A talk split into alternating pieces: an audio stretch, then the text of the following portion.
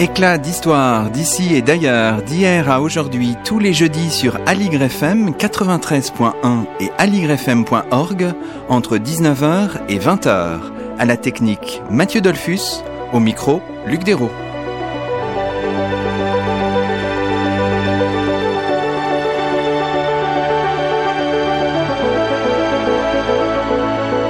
Bonsoir à toutes et à tous, c'est le 18e numéro d'Éclat d'Histoire sur Aligre FM et nous avons le grand plaisir d'accueillir à notre micro deux invités, Elisabeth Belmas et Valerio Emanuele. Bonsoir à tous les deux. Bonsoir. Bonsoir Luc Dérault. Valerio Emanuele, vous êtes enseignant de tennis, diplômé d'État, docteur en sciences du langage des universités de Cergy-Pontoise et de Palerme, et vous venez de publier un dictionnaire du tennis aux éditions Honoré Champion dans la collection Champion les dictionnaires. L'ouvrage est préfacé par Jean Pruvot et par Henri Lecomte. Elisabeth Belmas, vous êtes professeure émérite d'histoire moderne à l'université Paris 13. Vous êtes notamment l'auteur d'un ouvrage de référence paru en 2006 aux éditions Champvallon, un ouvrage intitulé Jouer autrefois, essai sur le jeu dans la France moderne 16e, 18e siècle.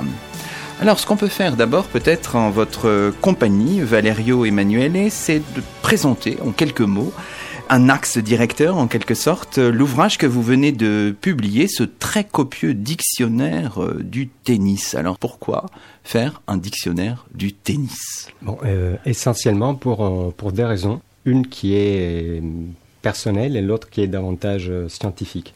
Donc tout d'abord, pour moi, la publication du dictionnaire m'a permis de faire converger mes deux plus grandes passions. Euh, d'un côté, la passion pour la langue française et pour le dictionnaire, que j'ai cultivé tout au long de mes études, et de l'autre côté, la passion pour le tennis, euh, un sport que je pratique depuis l'âge de 4 ans et que j'enseigne désormais depuis euh, une quinzaine d'années. Et la deuxième raison, plus scientifique, dérive d'un constat. Euh, donc en consultant les sources bibliographiques euh, disponibles, on se rend compte que euh, le dernier dictionnaire du tennis datait de 1981. Donc depuis presque quatre décennies, ce sport a profondément changé. Il a évolué. Il y a de nouveaux champions qui, qui sont arrivés. Il y a des, la technique a complètement changé. Il y a des nouveaux dispositifs qui ont été introduits. Donc je parle notamment de, de l'œil de faucon, par exemple. Les matériaux euh, pour la construction des raquettes et des cordages ont bouleversé ce sport. Et donc, euh, à mes yeux, la publication d'un tel ouvrage était absolument nécessaire afin de rendre compte des modifications qui ont bouleversé le tennis dans les 40 dernières années. Alors, vous agissez, vous intervenez en tant que lexicologue, lexicographe. Qu'est-ce qu'il faut choisir comme terme? Qu'est-ce que vous, qu'est-ce ah que vous bah, préférez? Effectivement, dans la rédaction de cet ouvrage, j'ai porté une triple casquette, ce qui m'a permis de bénéficier d'une perspective euh, privilégiée. Tout d'abord, la lexicologie, qui, euh, qui est l'étude scientifique du lexique, portant sur le mot, sur euh, leur sens, sur leur utilisation. De l'autre côté, l'enseignement du tennis, qui m'a permis euh, d'observer de manière empirique le langage du tennis sur le terrain et qui m'a permis de décrire les aspects techniques et tactiques. Et tout cela a convergé finalement dans la pratique euh, lexicographique qui correspond au fait de rédiger un dictionnaire. D'accord. Alors, dans la collection, vous publiez dans une collection qui comprend déjà un certain nombre de dictionnaires, notamment relatifs au domaine sportif. Hein. Oui, la collection, dans la collection Champion des dictionnaires, euh, il y a déjà un dictionnaire du rugby, rédigé par Sophie Lavignas, un dictionnaire du football, euh, rédigé par Benoît Meyer, et un dictionnaire du cyclisme. D'accord.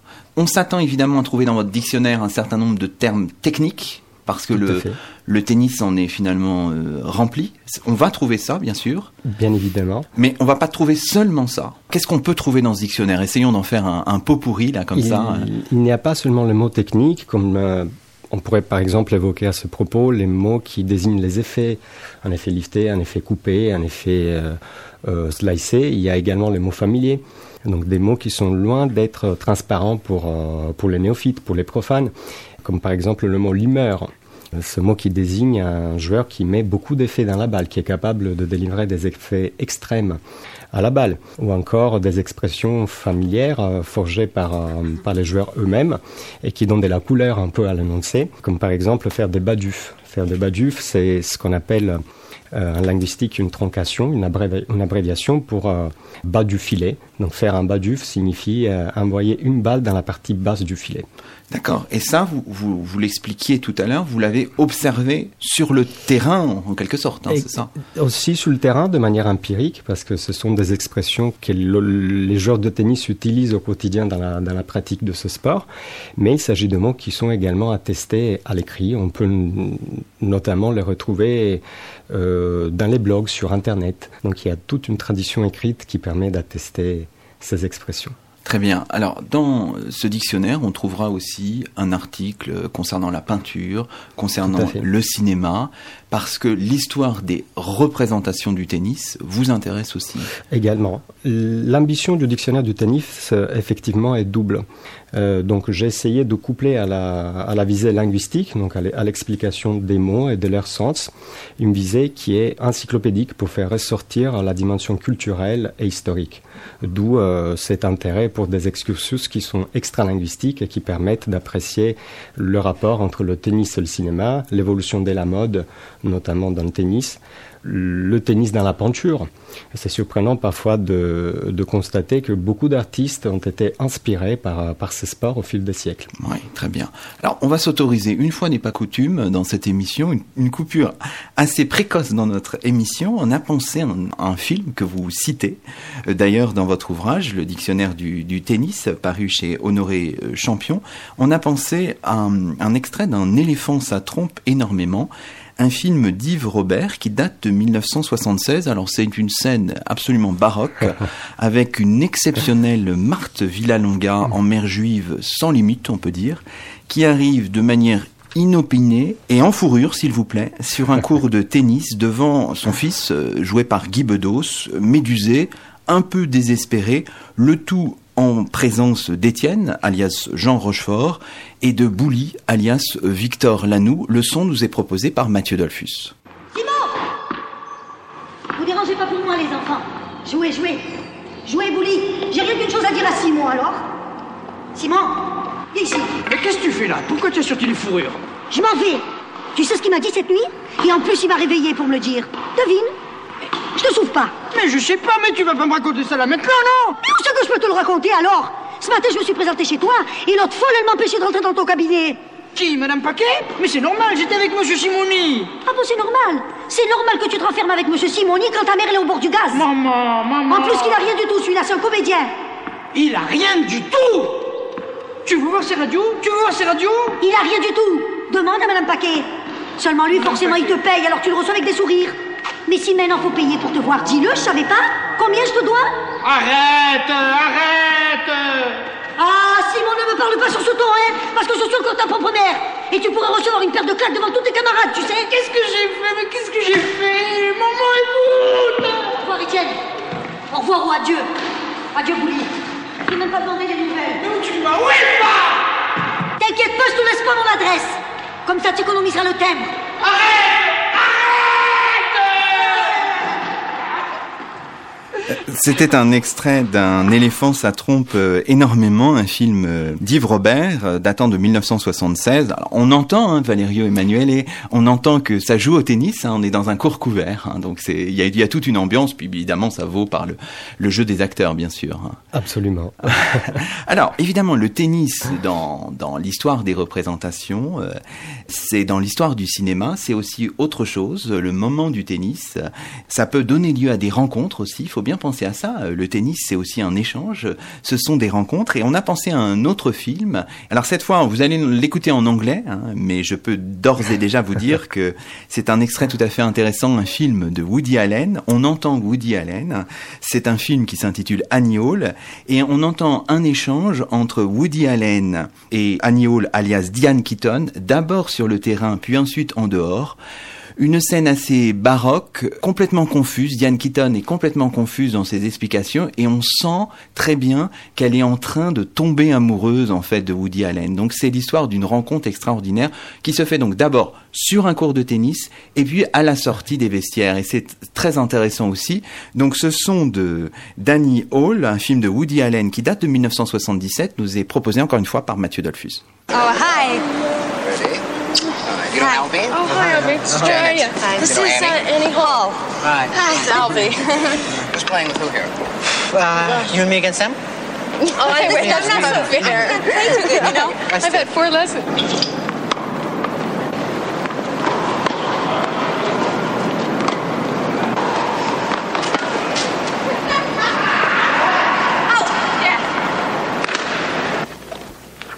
Hi. Hi. Hi. Oh, hi. Hi. Well, bye. You you play very well. Oh yeah, so do you.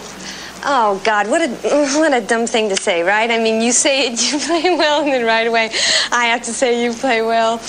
Oh, oh God, Annie. Well, oh well. la di da, la di da, la la. Yeah. Uh, you you want a lift? Oh, why? Uh, you got a car? You mean no? I'm. I was gonna take a cab. Oh no, I have a car. You have a car? So I don't understand. What if you have a car? So then then why, why did you say? Do you have a car? Like you wanted a lift? I don't. I don't. I. Geez, I don't know. I, I wasn't. It's. I got this VW out there. what a jerk. Yeah. Would you like a lift? Sure. Which way are you going? Me? Um, downtown. Down, I'm, I'm I'm going uptown. Oh well, you know I'm going uptown too. No, wait a minute. You just said you were going downtown. Yeah, well, um, but I can. I'm sorry. I'm sorry. I can go uptown too. I live uptown, but uh, what the hell? I mean, it'd be nice having company, you know? I mean, I hate driving alone. Yeah? Voilà, c'était un, un second extrait qu'on vous proposait, un extrait de d'Annie Hall, donc le film de Woody Allen de 1977, qui est assez amusant aussi. On voit bien, même si on ne comprend pas forcément tout, hein, on voit très bien que il y a une scène de confusion, qui est une scène Totalement. de confusion amoureuse et qui se fait à la sortie donc des vestiaires et à la sortie d'une partie de d'une partie de tennis. Donc on voit bien que le, tennis et vous le vous le racontez à votre manière dans votre livre procure tout un tas de tout un tas d'émotions et de rencontres. Donc c'est assez passionnant. Alors si on avait à, à dire les choses de manière peut-être euh, très générale, euh, c'est quoi le tennis, euh, Valerio Emmanuel Et c'est un cours, une balle, des stades, des joueurs, des joueuses, des jeux? Qu'est-ce que comment comment dire les choses de manière euh, en embrassant tout euh, Vous avez, vous avez dit le mot-clé, c'est un jeu. Il ne faut jamais l'oublier. C'est un jeu où tous les éléments que vous avez justement évoqués sont, euh, sont présents. Donc c'est un cours. Tout d'abord, un espace rectangulaire qui fait 23 mètres de long et 10 mètres en largeur. Une balle qu'il faut envoyer par-dessus un filet. selon Une balle jaune Une balle jaune. Autrefois, elle était blanche. Euh, Depuis depuis quand elle est jaune alors? Depuis euh, l'avènement de, de la télévision. D'accord. Parce que ça se voyait pas les balles blanches, Ça hein, ne se c'est ça? voyait pas avant et donc pour favoriser euh, les rencontres euh, à la télévision, on a décidé de changer la couleur de la balle, mais la couleur blanche est encore acceptée par le règlement, D'accord, d'accord. même si cette couleur elle n'est pas ut- utilisée souvent. Il y a des stades mythiques parfois qui accueillent euh, un public euh, extraordinaire, qui créent une ambiance unique.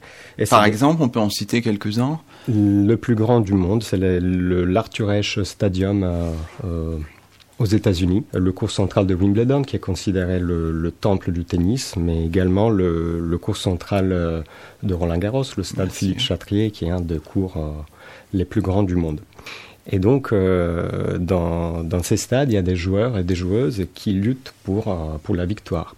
Mais au-delà de ça, euh, moi, je trouve que le tennis euh, constitue une métaphore extraordinaire de la vie. Tout d'abord, parce que c'est un sport où il y a plus de perdants que de gagnants. Il faut savoir que dans les tournois du Grand Chelem, par exemple, il y a 128 joueurs qui sont en lice pour le titre et il y en a un seul qui gagne. Donc, Ouais. euh, il y a 127 perdants. Oui, puis Euh, ce sont souvent les mêmes en plus. sont souvent le même. Donc c'est très très dur. C'est un sport euh, qui, euh, qui forge non seulement le corps mais également l'esprit. Il faut notamment apprendre à gérer la défaite, ce qui n'est pas très très facile. C'est un sport où la ténacité et les efforts ne sont pas toujours récompensés.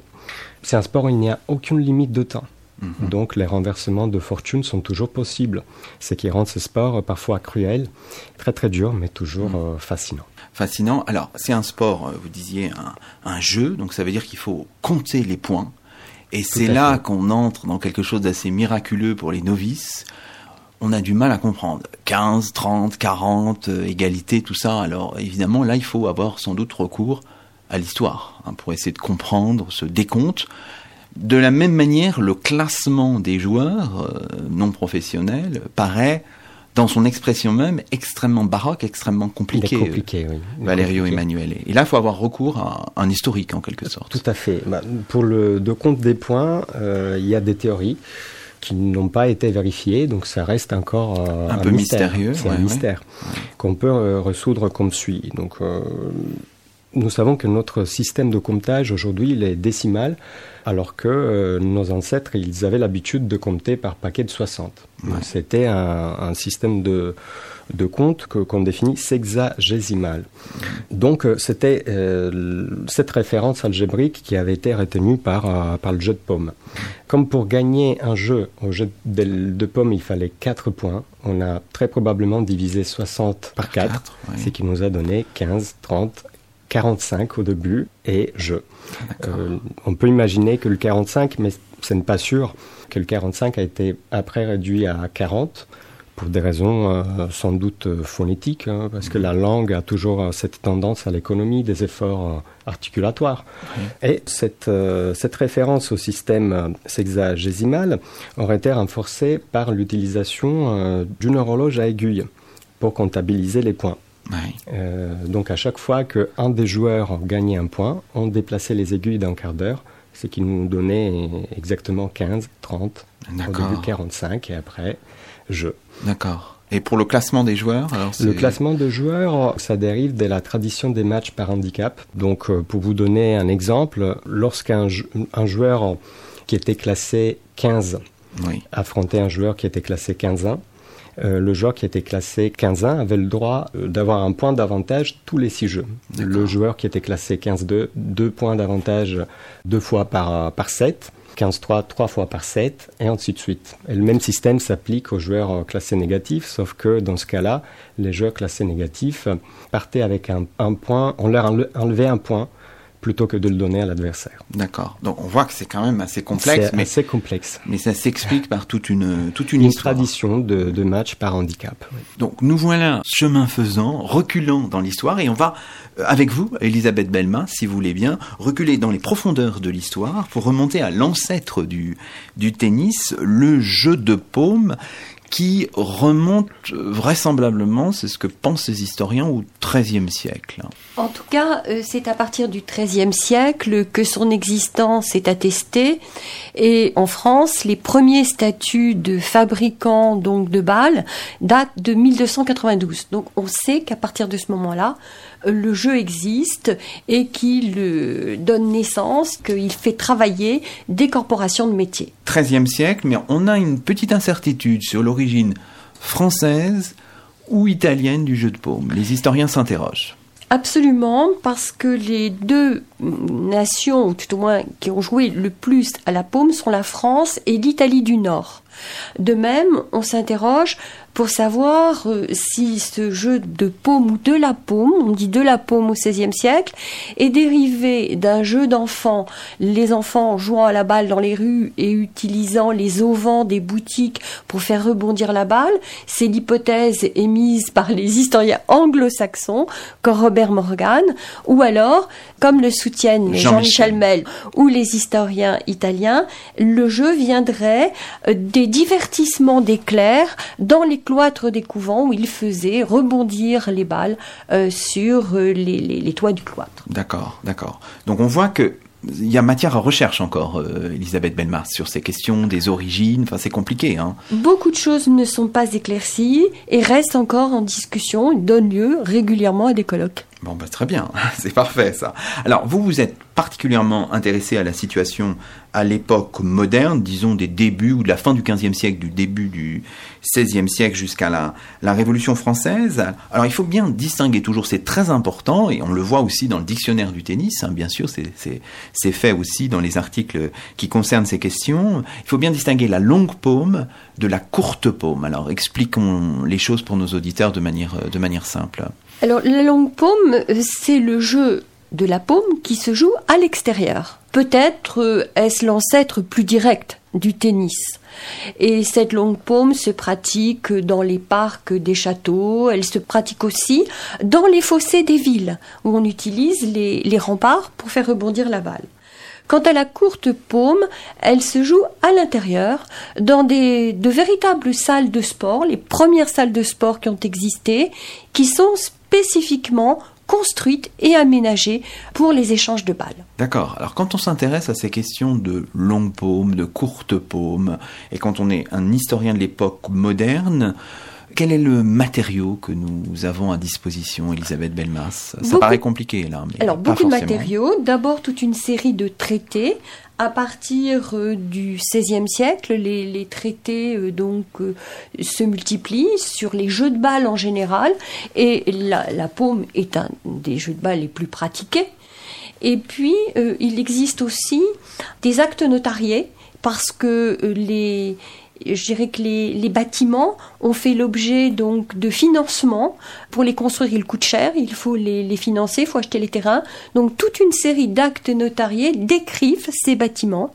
On trouve également une iconographie. Donc les sources ne manquent pas. Oui, alors dans votre livre que vous aviez publié en 2006, on voit hein, reproduite une série de d'images qui représentent un peu ces, ces, ces jeux de paumes, de, de courtes paumes en général. Les images. De courtes paumes. Voilà. En fait, c'est plus difficile si on synthétise de trouver de la documentation sur la longue paume que sur la courte paume Bien sûr, parce que la longue paume euh, se joue à l'air libre à peu près n'importe où, à partir du moment où vous pouvez faire rebondir votre balle sur un mur, sur un auvent. D'accord. Alors que la courte paume exige un matériel spécifique, un terrain de jeu spécifique. Très bien. Alors, si on regarde la situation un peu peut-être à, Paris, on pratiquait la, la courte paume dans ce qu'on appelle les tripots, c'est ça, Elisabeth Belmas? Absolument. Le tripot est une salle de jeu public. Et hum, le terme a glissé au fil du temps, car à côté de l'exercice sportif, du jeu sportif de la paume, pendant les pauses, on joue au dé, on joue à des jeux de hasard et d'argent. Et lorsque la paume a décliné à partir de, je dirais, du début du XVIIe siècle, la partie jeu de hasard et d'argent l'a emporté. On a installé dans les salles de jeux de paume des billards. Au XVIIIe siècle, on a même joué au volant. Et parallèlement, donc, ces salles sont devenues, je dirais, de véritables officines de jeux clandestins, puisque les jeux de hasard et d'argent étaient interdits. Et le terme tripot a glissé, il a désigné à la fin un endroit où on joue à des jeux de hasard et d'argent interdits. Oui. Alors si on regarde la situation spécifique à Paris, on est frappé quand on lit votre, votre ouvrage, il y a près de, dites-vous, près de 160 tripots. Hein. C'était le recensement que je crois faisait Albert Deluse. Donc c'est intéressant, c'est considérable hein, quand même. On est au XVIe siècle, hein. c'est considérable l'essor du, du jeu de, de courte paume. Oui, à cela, il faut ajouter euh, toutes les salles de jeu privées, puisque non seulement les souverains euh, font construire euh, des salles de jeu de paume, mais également les grands seigneurs. Mhm. On n'est pas loin de 200 salles de jeu donc dans la capitale. Et vous êtes capable de faire une espèce de, géographie pour le XVIe siècle de ces jeux de paume? Oui, il se trouve d'abord dans le Marais et le Louvre, et au fur et à mesure où la capitale évolue, on voit qu'il se déplace dans les quartiers qui attirent l'aristocratie. Par exemple, il se déplace vers le Faubourg Saint-Germain. On en trouve également beaucoup euh, donc euh, dans le Faubourg Saint-Marcel, car euh, ce que nous n'avons pas dit, c'est que ces tripots sont très vastes. Ils font 25 à 30 mètres de long sur 8 à 10 mètres de large. Il y a en général tout un complexe autour des jardins, ce qu'on appelle une dépouille pour se changer, et c'est là où on joue d'ailleurs au départ au jeu de hasard et d'argent. Et on constate aujourd'hui, plus on travaille la question, qu'autour des jeux de paume se développent de véritables centres de loisirs et de plaisir. Où dans les jardins on joue au quilles, on joue euh, à des, à des jeux de boules comparables à la pétanque, vous voyez. Donc c'est un ensemble, c'est un complexe de, de divertissement qui se développe autour de, de ces jeux. Et si on veut aujourd'hui retrouver, est-ce que c'est possible d'ailleurs, ces, ces salles du, de l'ancien régime Est-ce que c'est possible Alors, elles ont pratiquement toutes disparu. Il reste donc dans la rue Saint-Louis-en-Lille, il reste un jeu de paume qui est aujourd'hui un restaurant, Euh, c'est-à-dire que les tables occupent ce qui était la cage. Et puis, on peut toujours voir également euh, le jeu de paume qui est le jeu de paume de Fontainebleau, en sachant que ce jeu de paume a été entièrement refait au 19e siècle. Néanmoins, il respecte les critères architecturaux des jeux de paume du 16e siècle. D'accord, très bien. Il y a le jeu de paume, pardon, de Hampton Court, qui est magnifique et lui est d'origine. Alors, euh, on y a fait un peu allusion. La sociologie de- du jeu de paume, du moins pour la, la courte paume, c'est vraiment l'aristocratie et le pouvoir royal aussi. La monarchie, les monarques aiment pratiquer ce, ce jeu. Oui, le, jeu de paume fait partie de l'éducation aristocratique et bien entendu royale, parce que c'est un jeu qui prépare à la guerre. Néanmoins, et c'est l'intérêt de ce jeu, il a dépassé ce cercle assez étroit, et on constate qu'il a touché des catégories beaucoup plus larges de la population, des marchands, des étudiants. Donc, en dépit, je dirais, du coût relativement élevé d'une partie de jeu public, l'audience du jeu de paume dépasse le, strict cercle aristocratique. D'accord.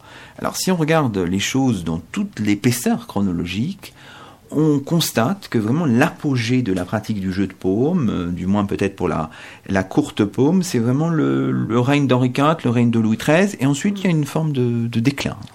Oui, il y a une forme de déclin pour différentes raisons qui tiennent euh, d'une part euh, aux épidémies de peste, donc on fuit les lieux de promiscuité, qui tiennent également aux guerres euh, qui éloignent l'aristocratie des villes, mais qui tiennent aussi à une sorte de conception de la civilisation, avec la progression de ce qu'on appelle la civilisation des mœurs.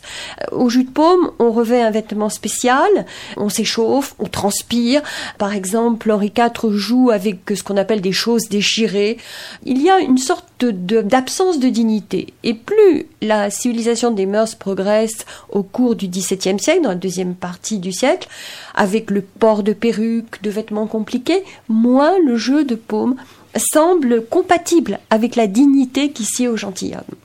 Néanmoins, quand on pense au XVIIIe siècle, on a un nom, évidemment, on a une idée, une image, on a un tableau même, disons-le, qui nous vient tout de suite en mémoire, c'est le tableau de David, bien sûr, et on pense immédiatement au serment du jeu de paume qui s'est déroulé dans une salle qui a été construite à la fin du XVIIe siècle, Elisabeth Belmas. Oui, c'est la, la salle du, du jeu de paume de Versailles, qui a été construite en 1686 et qui est un petit peu une sorte d'anachronisme, puisqu'elle est construite à un moment où le jeu de paume a fortement décliné. Elle a été utilisée à l'époque par des professionnels que l'aristocratie vient voir jouer un petit peu comme on vient voir les joueurs de tennis professionnels aujourd'hui. Ensuite, elle a été immortalisée pour des raisons politiques, mais c'est une salle qui a relativement peu servi au jeu de paume. Oui, donc c'est tout le paradoxe. Alors, dans votre dictionnaire, euh, Valerio Emanuele, vous retenez un certain nombre de mots qui enracinent le tennis dans, dans vraiment dans son histoire. Par exemple, on va trouver des articles sur la longue paume, la courte paume. On va trouver aussi une référence à la balle qu'on appelait l'éteuf ou l'esteuf, je ne sais pas exactement comment on prononce. Vous avez choisi de prendre un, un certain nombre de mots aussi du, du passé pour enraciner le, le tennis dans, dans toute Dans son, son histoire. histoire, oui. D'où la chronologie aussi qui se trouve au, au début Au de votre ouvrage. oui. Au début de votre ouvrage. qui retrace euh, les événements principaux de l'histoire tennistique depuis les origines, donc depuis euh, l'introduction du jeu de paume jusqu'à l'année 2018, Oui, jusqu'à très la bien. fin de la, de la saison 2018. Eh bien écoutez, cette histoire, on va la continuer dans un instant, mais ce que je vous propose maintenant, c'est de marquer une pause musicale dans cette émission Éclat d'Histoire, avec un titre, on l'a choisi bien sûr avec intention, un titre du groupe de Denver bien nommé, c'est le groupe Tennis, c'est I'm Calling sur Aligre.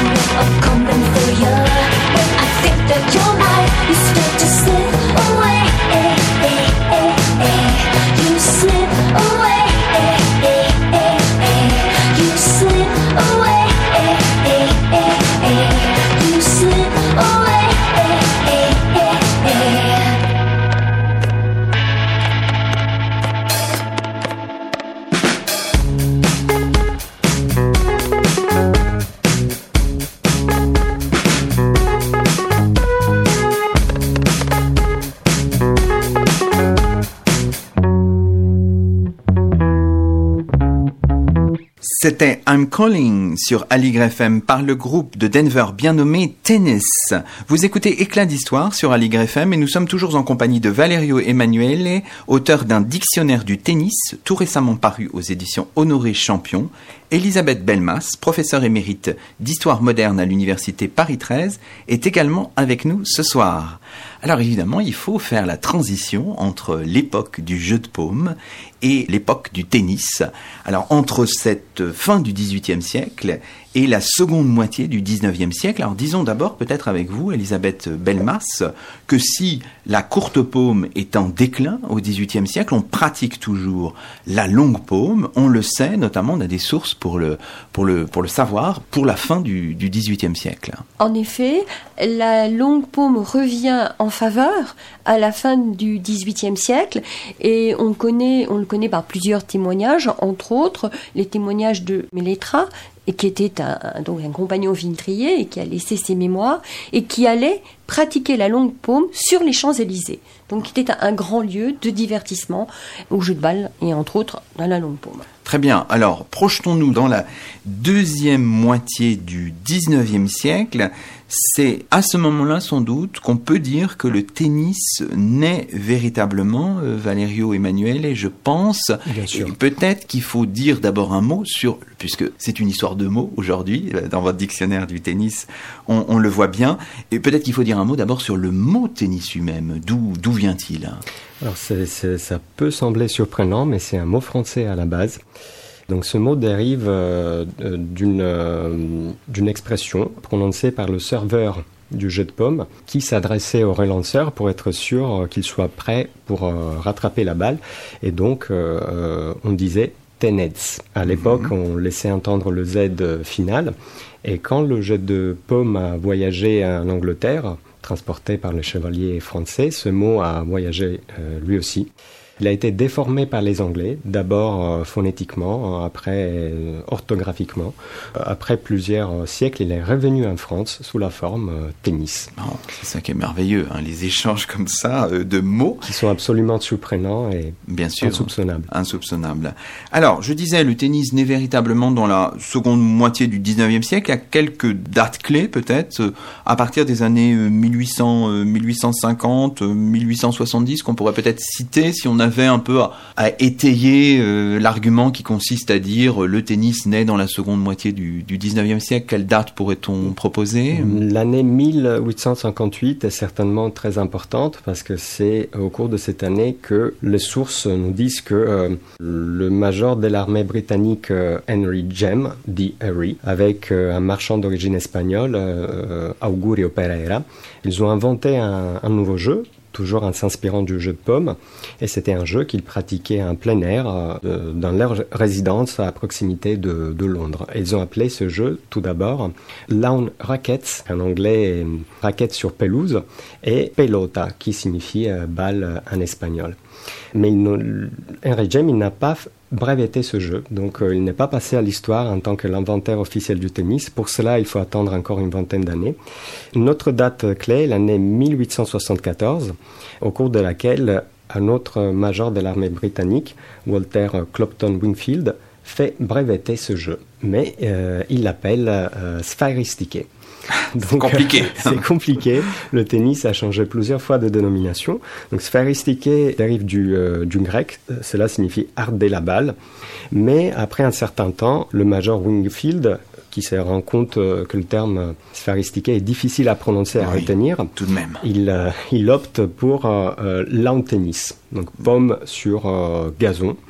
Et à la fin, ce sera l'abréviation tennis euh, qui va s'imposer. Et c'est sous cette dénomination que nous connaissons ce sport euh, aujourd'hui. Oui.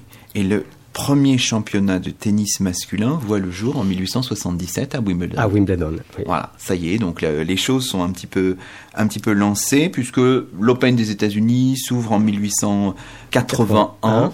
et puis que la, la, la Coupe Davis est instituée en 1900. Tout Alors à ça, fait. il faut peut-être raconter un peu l'histoire de cette Coupe Davis qui est assez extraordinaire Elle a été fondée par euh, Dwight Davis, donc un joueur de, de double américain très connu. Et donc c'est une compétition qui a complètement changé euh, ce sport, qui est à la base un sport individuel. Mais la Coupe Davis, euh, comme elle permet d'associer le talent individuel avec l'effort collectif, a vraiment marqué l'histoire euh, de ce sport. Donc depuis les origines, euh, cette compétition a toujours respecté la même formule. Récemment, elle a été changée et il y a beaucoup de joueurs qui sont sceptiques à l'égard de cette nouvelle for- formule qui risque euh, de, de faire perdre le charme un peu de la Coupe Davis. Alors, il faut expliquer peut-être pourquoi. Qu'est-ce qui, va changer euh? Tout d'abord, c'est le format des matchs qui change. Donc, euh, depuis ses origines, la Coupe Davis, elle a toujours été disputée en meilleur de 5-7. Donc, cela donne lieu à des matchs très longs. Oui. Et maintenant, la Coupe Davis se dispute au meilleur de 3-7. Donc, c'est un changement plutôt, euh, plutôt important. Ensuite, euh, euh, la Coupe Davis, elle a toujours été disputée en quatre week-ends euh, au cours de l'année. Oui. Maintenant, il y a seulement le premier tour qui se déroule selon cette formule, alors que toutes les équipes qui se qualifient pour la phase finale seront regroupées dans des poules. Euh, donc, ce qui change, c'est qu'il n'y aura plus les matchs en domicile ou en déplacement. Mhm. Donc, ce qui enlève une partie importante du charme de cette, euh, de cette compétition. Et c'est pour cette raison que beaucoup de joueurs euh, sont, euh, sont sceptiques. Ouais. D'autant plus que cette nouvelle Coupe Davis a été programmée à la fin de la saison. Et comme le calendrier est très saturé, il y a beaucoup de joueurs qui, qui auront du mal à, à, à disputer cette compétition en fin d'année. D'accord, on comprend. Alors, revenons un petit peu à cette, euh, ce tournant du 19e et du 20e siècle. Donc, on a dit fondation de l'Open des États-Unis en 1881, quatre ans après Wimbledon. Donc, la Coupe Davis en 1900, l'Open d'Australie en 1905. Mais les internationaux de France, ça vient plus tard, hein, Oui, finalement. il faut attendre encore une vingtaine d'années, précisément l'année 1925. À cette époque-là, hum, la dénomination du tournoi était Internationaux de France tout court. Donc c'est à partir de l'année 1928 qu'on adopte euh, la, dénomination officielle Internationaux de France de Roland-Garros, parce que c'est en 1928 que le stade éponyme est construit par le célèbre architecte euh, euh, du Jarric. Et il est construit en raison de la Coupe Davis, euh, notamment parce que les, les mousquetaires, donc l'équipe mythique composée de Lacoste, Brugnon, Cochet, Brotra, l'année précédente avait, avait remporté la Coupe Davis et donc on cherchait un stade pour euh, accueillir la finale.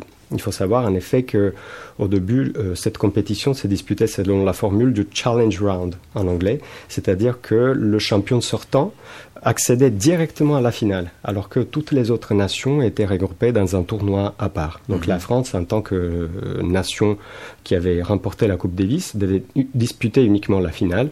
Cet événement avait été euh, très suivi euh, par le public.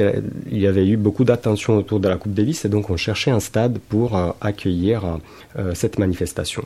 L'histoire veut que le stade français, euh, donc un club historique euh, de Paris, euh, cède à la Fédération française un terrain assez grand pour construire un stade euh, euh, important. Et comme euh, un des membres du stade français était Roland Garros, ce célèbre aviateur euh, de la Première Guerre mondiale, le président du stade français a souhaité que le stade porte, porte son nom. Oui, alors beaucoup de gens oublient que Roland Garros n'est pas du tout un tennisman, Non. mais un célèbre aviateur. C'est bien de le rappeler. Alors, on est euh, chemin faisant arrivé à l'entre-deux-guerres, qui est une période assez extraordinaire. On le voit bien dans votre livre, euh, dans votre dictionnaire, à travers tous les articles qui font finalement référence, avec ces mousquetaires, vous avez dit, avec ce Fred Perry aussi, hein, ce Britannique d'une élégant aussi, enfin voilà, C'est- et Fred très Perry- grand joueur. hein. Fred Perry est la première grande vedette du tennis des années 1930. Il a été également le premier joueur de la planète capable de remporter les quatre euh, tournois du Grand Chelem. Il était brillant, combatif. Euh, ses coups forts étaient son service, son coup droit et sa volée. Et c'est notamment grâce à lui que la Grande-Bretagne remporte la Coupe Davis contre la France des Mousquetaires en 1933. D'accord. Alors évidemment, quand on pense à l'entre-deux-guerres, euh, évidemment, on pense tout de suite à Suzanne Langlaine parce que c'est une figure aussi de référence pour l'élégance tennistique en quelque sorte, Valerio Emmanuel. Bien sûr. Donc, surnommée la divine, elle a révolutionné euh, non seulement le, le tennis grâce à ses victoires, et notamment elle, euh, elle remporte 34 tournois du Grand Chelem. Donc, euh, elle, elle est à présent, elle demeure la joueuse française euh, la plus titrée en Grand Chelem. Alors en simple, en double et en mixte, hein, oui, c'est ça. toutes tout disciplines hein. euh, confondues, bien sûr. Mais là, euh, notamment révolutionné la mode Oui. euh, tennistique, l'élégance, mais euh, surtout, euh, elle a été la première à avoir découvert ses jambes sur un terrain de tennis. Mhm. Donc, alors que ses, ses, ses- ses adversaires jouaient avec des robes, des robes amples, des vêtements qui empêchaient la- les mouvements, qui nuisaient à la fluidité gestuelle, elle, elle arborait des, des tenues conçues par le styliste Patou qui découvrait ses jambes et qui lui donnait aussi un avantage euh, technique sur les autres. Oui, oui. Alors n'oublions pas que la carrière quand même de de Suzanne Langlaine est relativement réduite hein, dans le dans le temps. Elle, elle quitte le statut d'amateur effectivement en, en 1927 pour euh, euh, devenir professionnelle. Donc cela nous permet également d'ouvrir une petite parenthèse. Il est important de souligner que hum, jusqu'à l'année 1968, les tournois du Grand Chelem et les Jeux Olympiques étaient interdits aux professionnels. Parce Mhm, que très les principes de l'amateurisme étaient appliqués de manière rigoureuse. Et donc les, les joueurs de tennis n'avaient pas le droit de percevoir une rémunération en contrepartie de leur performance euh, sportive.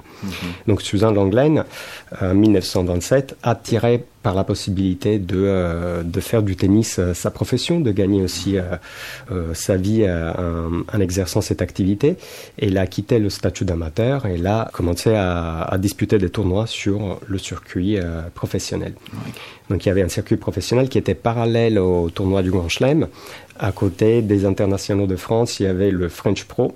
Oui. Euh, à côté de Wimbledon, il y avait le Wembley Pro. À Oui. côté de l'Open des États-Unis, il y avait le US Pro.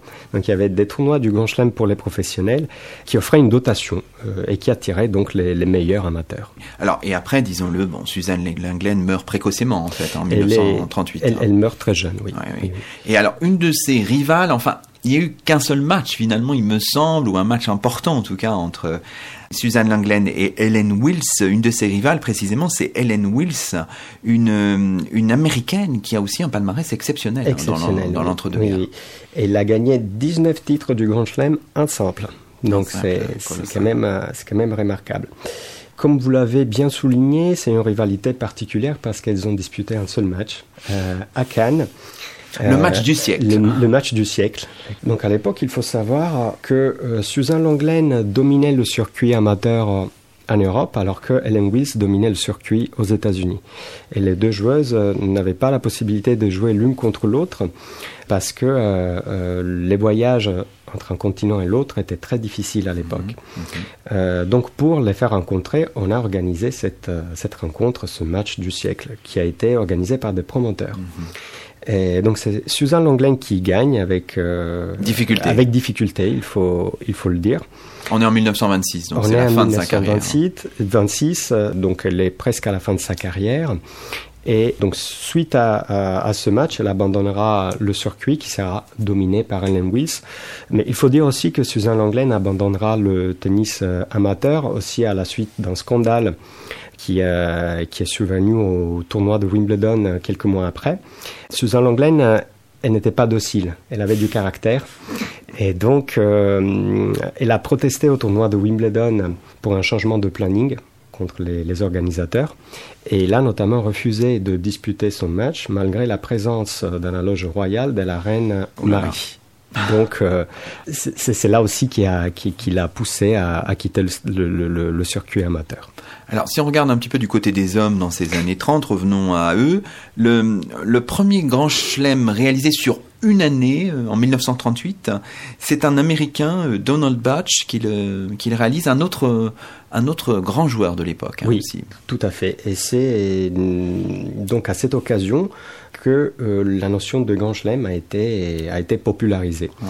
Euh, cette expression avait déjà été utilisée au cours de l'année 1930 par le journaliste du New York Times, Alison Danzig, en commentant l'exploit de Crawford, qui aurait pu euh, gagner le quatrième grand chelem, avait dit que Crawford était sur le point d'accomplir le grand chelem. Ouais. Crawford euh, va échouer parce qu'il sera battu par Fred Perry qu'on a déjà évoqué. Euh, cette notion sera revitalisée pour décrire l'exploit de, de Donald Badge. Les quatre tournois du Grand Chelem, c'est-à-dire, on le répète pour nos auditeurs, l'Open d'Australie, Australie, les internationaux de France de Roland Garros, Wimbledon et l'Open euh, des États-Unis. Euh, le fait de gagner ces quatre compétitions au cours de la même année est défini par l'expression Grand Chelem. Donc c'est une expression qui vient du, euh, du jeu du bridge et qui euh, désigne le fait de gagner toutes les levées d'une partie. Donc c'est le score maximal atteignable. D'accord, d'accord. Alors précisons aussi, en nous projetant un peu dans la suite du XXe siècle, que les seuls joueurs à l'avoir fait sur une seule saison, ce sont Rod Laver en 1962 et en 1969, Margaret Smith Court en 1970 et Steffi Graf en 1988. Tout à fait. Donc c'est vraiment réservé euh, à peu de monde. hein. Alors après, on a d'autres joueurs qui l'ont fait à cheval sur, sur deux, deux ans, et deux notamment euh, récemment No- Novak Djokovic qui a, qui a gagné les quatre tournois du Grand Chelem. Mais cette année, il a, il a dit clairement vouloir euh, tenter cet exploit au sur cours de l'année année. 2019. Bon, c'est pas gagné quand même. C'est hein. pas gagné, mais difficile. Bon, très bien. Alors euh, justement, on est arrivé, hein, puisqu'il nous reste que quelques minutes dans cette émission, aux ruptures de la seconde moitié du XXe siècle, le début de ce qu'on appelle l'ère open. Alors qu'est-ce que ça, qu'est-ce que ça veut dire Vous l'avez un peu, un peu dit tout à l'heure. Oui, euh, donc euh, lorsque le circuit amateur s'ouvre aux professionnels, en 1968, euh, 68, on utilise l'expression air open, donc euh, ouvert, L'air ouvert. l'air ouverte, euh, pour marquer cette, euh, cet événement. Alors qu'avant, il y avait cette scission, cette ségrégation qui était très nette entre les, les, les, les amateurs et les professionnels. L'événement qui, euh, qui déclenche en quelque sorte cette euh, ère open est un tournoi organisé en 1967 euh, sous le cours central de Wimbledon. Un tournoi euh, donc ouvert exclusivement aux professionnels qui offrait une dotation de 35 000 dollars et qui sera gagné par euh, Rod Laver en finale contre Ken Roswell. Donc à cette occasion, les instances dirigeantes euh, du tennis mondial se sont rendues compte que le tennis professionnel attirait énormément de public et que le tennis amateur ne pouvait pas rivaliser euh, avec le tennis euh, professionnel. Donc c'est la fédération anglaise, à la suite de ce constat, qui a ouvert d'abord euh, toutes les compétitions britanniques aux, euh, aux professionnels et ensuite toutes les autres fédérations suivront l'exemple de la fédération anglaise. D'accord. Alors, ce, ce début de l'ère européenne, ces, ce- fin des années 60, début des années 60, euh, euh, 70, est ou sont, sont marqués par, euh, évidemment, la fondation de l'ATP, de, de la la- WTA. Alors, il faut préciser de quoi Oui, ce sont les associations qui soutiennent les intérêts des professionnels de la raquette et qui gèrent les services fondamentaux comme notamment le, classement, le classement mondial et les tournois, les compétitions euh, pour les professionnels. D'accord. Ce qu'on peut faire peut-être, puisqu'il nous reste assez peu de temps, c'est d'évoquer quelques champions, quelques champ- championnes qui ont bercé parfois notre notre notre enfance. Alors là, évidemment, euh, on est obligé de faire des choix, c'est compliqué. On pourrait peut-être évoquer, je ne sais pas, je pense spontanément, on pense quand on, se souvient de batailles homériques des années 80, il nous revient des noms en mémoire, euh, des années même 70, Jimmy Connors, euh, Patrick McEnroe, euh, on pense aussi à Mats Wilander, enfin voilà. Si vous aviez à faire peut-être un ou deux choix, quelle figure auriez-vous envie de nous faire découvrir Je crois que Mats Wilander a un, un rapport spécial avec le public français parce qu'il nous évoque à la fois des souvenirs euh, parce qu'il a été battu par Yannick Noah en 1983 à Roland Garros et hélas aussi des souvenirs euh, moins agréables parce qu'il a battu Henri Lecomte en 1988. Donc c'était un joueur extraordinaire, Mats Wilander. Avec une certaine classe, hein, il faut Euh, dire. Il était un des joueurs le plus fair-play du, euh, du circuit. Pas très spectaculaire euh, techniquement. Il était doté d'un revers euh, exceptionnel. Euh, il était un grand tacticien, très solide. Il avait un mental euh, d'acier. Et il, a, il était polyvalent également parce qu'il a été capable de gagner sur, euh, sur la terre battue de Roland Garros, à l'Open des États-Unis et à l'Open d'Australie lorsque euh, l'Open d'Australie s'est disputé encore sur gazon. Mhm. Donc c'est- c'était un joueur polyvalent. Il a jamais triomphé à Wimbledon, mais le gazon de Wimbledon était un peu plus rapide que le gazon de, de l'Open d'Australie. Alors, on se souvient aussi de colère, d'émotions extraordinaires. Alors, on, on pense tout de suite à McEnroe, hein, avec ses légendaires euh, colères, accès de colère sur le terrain. Bon, on a vraiment des images en tête, là, Valerio Emanuele. Tout à fait. Il, euh, c'était un joueur, McEnroe, euh, intempérant, très colérique. C'est surtout le contraste avec euh, Borg qui a marqué l'histoire du sûr. tennis. Parce que autant McEnroe était nerveux et colérique sur le terrain, autant Borg était calme et, et séraphique. Ouais, mais- Et donc tous les opposés. McEnroe était un grand serveur volleyeur. Il avait un jeu spectaculaire, alors que Borg, il était un peu plus euh, tacticien. Il, euh, il construisait ses points, il essayait d'épuiser l'adversaire. Et, et donc leur leur, euh, leur contraste a marqué toute l'histoire du tennis. Bon, alors un petit mot aussi sur le tennis féminin tout de même. Alors évidemment, bon moi c'est mon enfance, hein, mais euh, on pense à Steffi Graf quand même, ce grand chelem, on le disait, de 1988, ce jeu de jambes exceptionnel aussi. Elle, hein. elle a même fait quelque chose de plus que le Grand Chelem. Elle a fait, elle a remporté le Golden Chelem.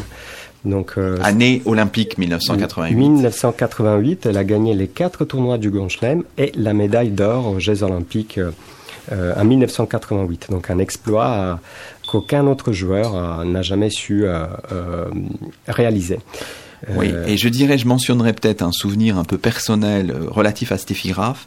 C'est sa victoire à Wimbledon en 1993 face à Jana Novotná, qui avait la partie en main, qui allait gagner, et qui psychologiquement, c'est aussi un, sport comme ça, le tennis, a complètement craqué, s'est effondré, a été remonté, a perdu ce match. Et on se souvient de cette séance euh, d'émotions considérables. Alors peut-être, puisqu'il nous reste qu'une poignée de secondes, peut-être euh, juste un mot pour dire, finalement, on a l'impression que le tennis professionnel, quand on le regarde, c'est plutôt une pratique des pays du Nord. On voit pas trop de pays de ce qu'on appelle le Sud euh, géopolitique, hein. très peu. Enfin, on arrive à trouver un Équatorien, quelques Argentins, mais il y en a pas beaucoup finalement. euh, Valerio Emanuele. Mm, Bien sûr, oui, oui, oui. C'est c'est le nord géopolitique.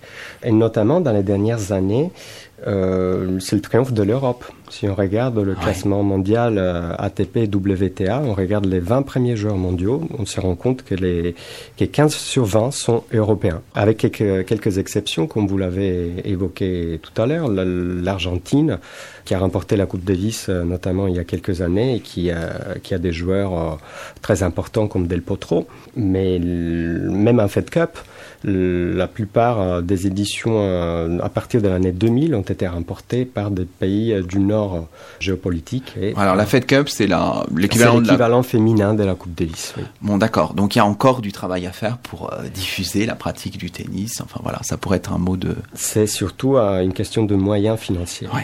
Oui, ça pose, ça pose cette question-là aussi. Ben, on vous remercie beaucoup. Euh, et merci, beaucoup aussi à Elisabeth Belmas qui nous a permis de donner une profondeur historique à cette émission. Et c'est ainsi que se termine le 18e numéro d'éclat d'histoire d'ici et d'ailleurs, d'hier à aujourd'hui, l'émission d'histoire d'Aligre FM 93.1 et aligrefm.org tous les jeudis entre 19h et 20h.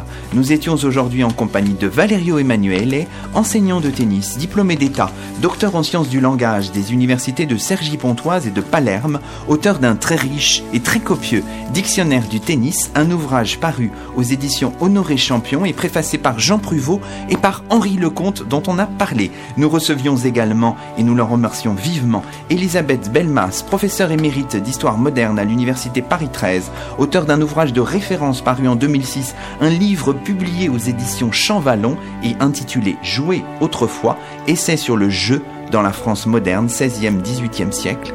À la semaine prochaine pour un nouveau rendez-vous d'histoire sur Aligre.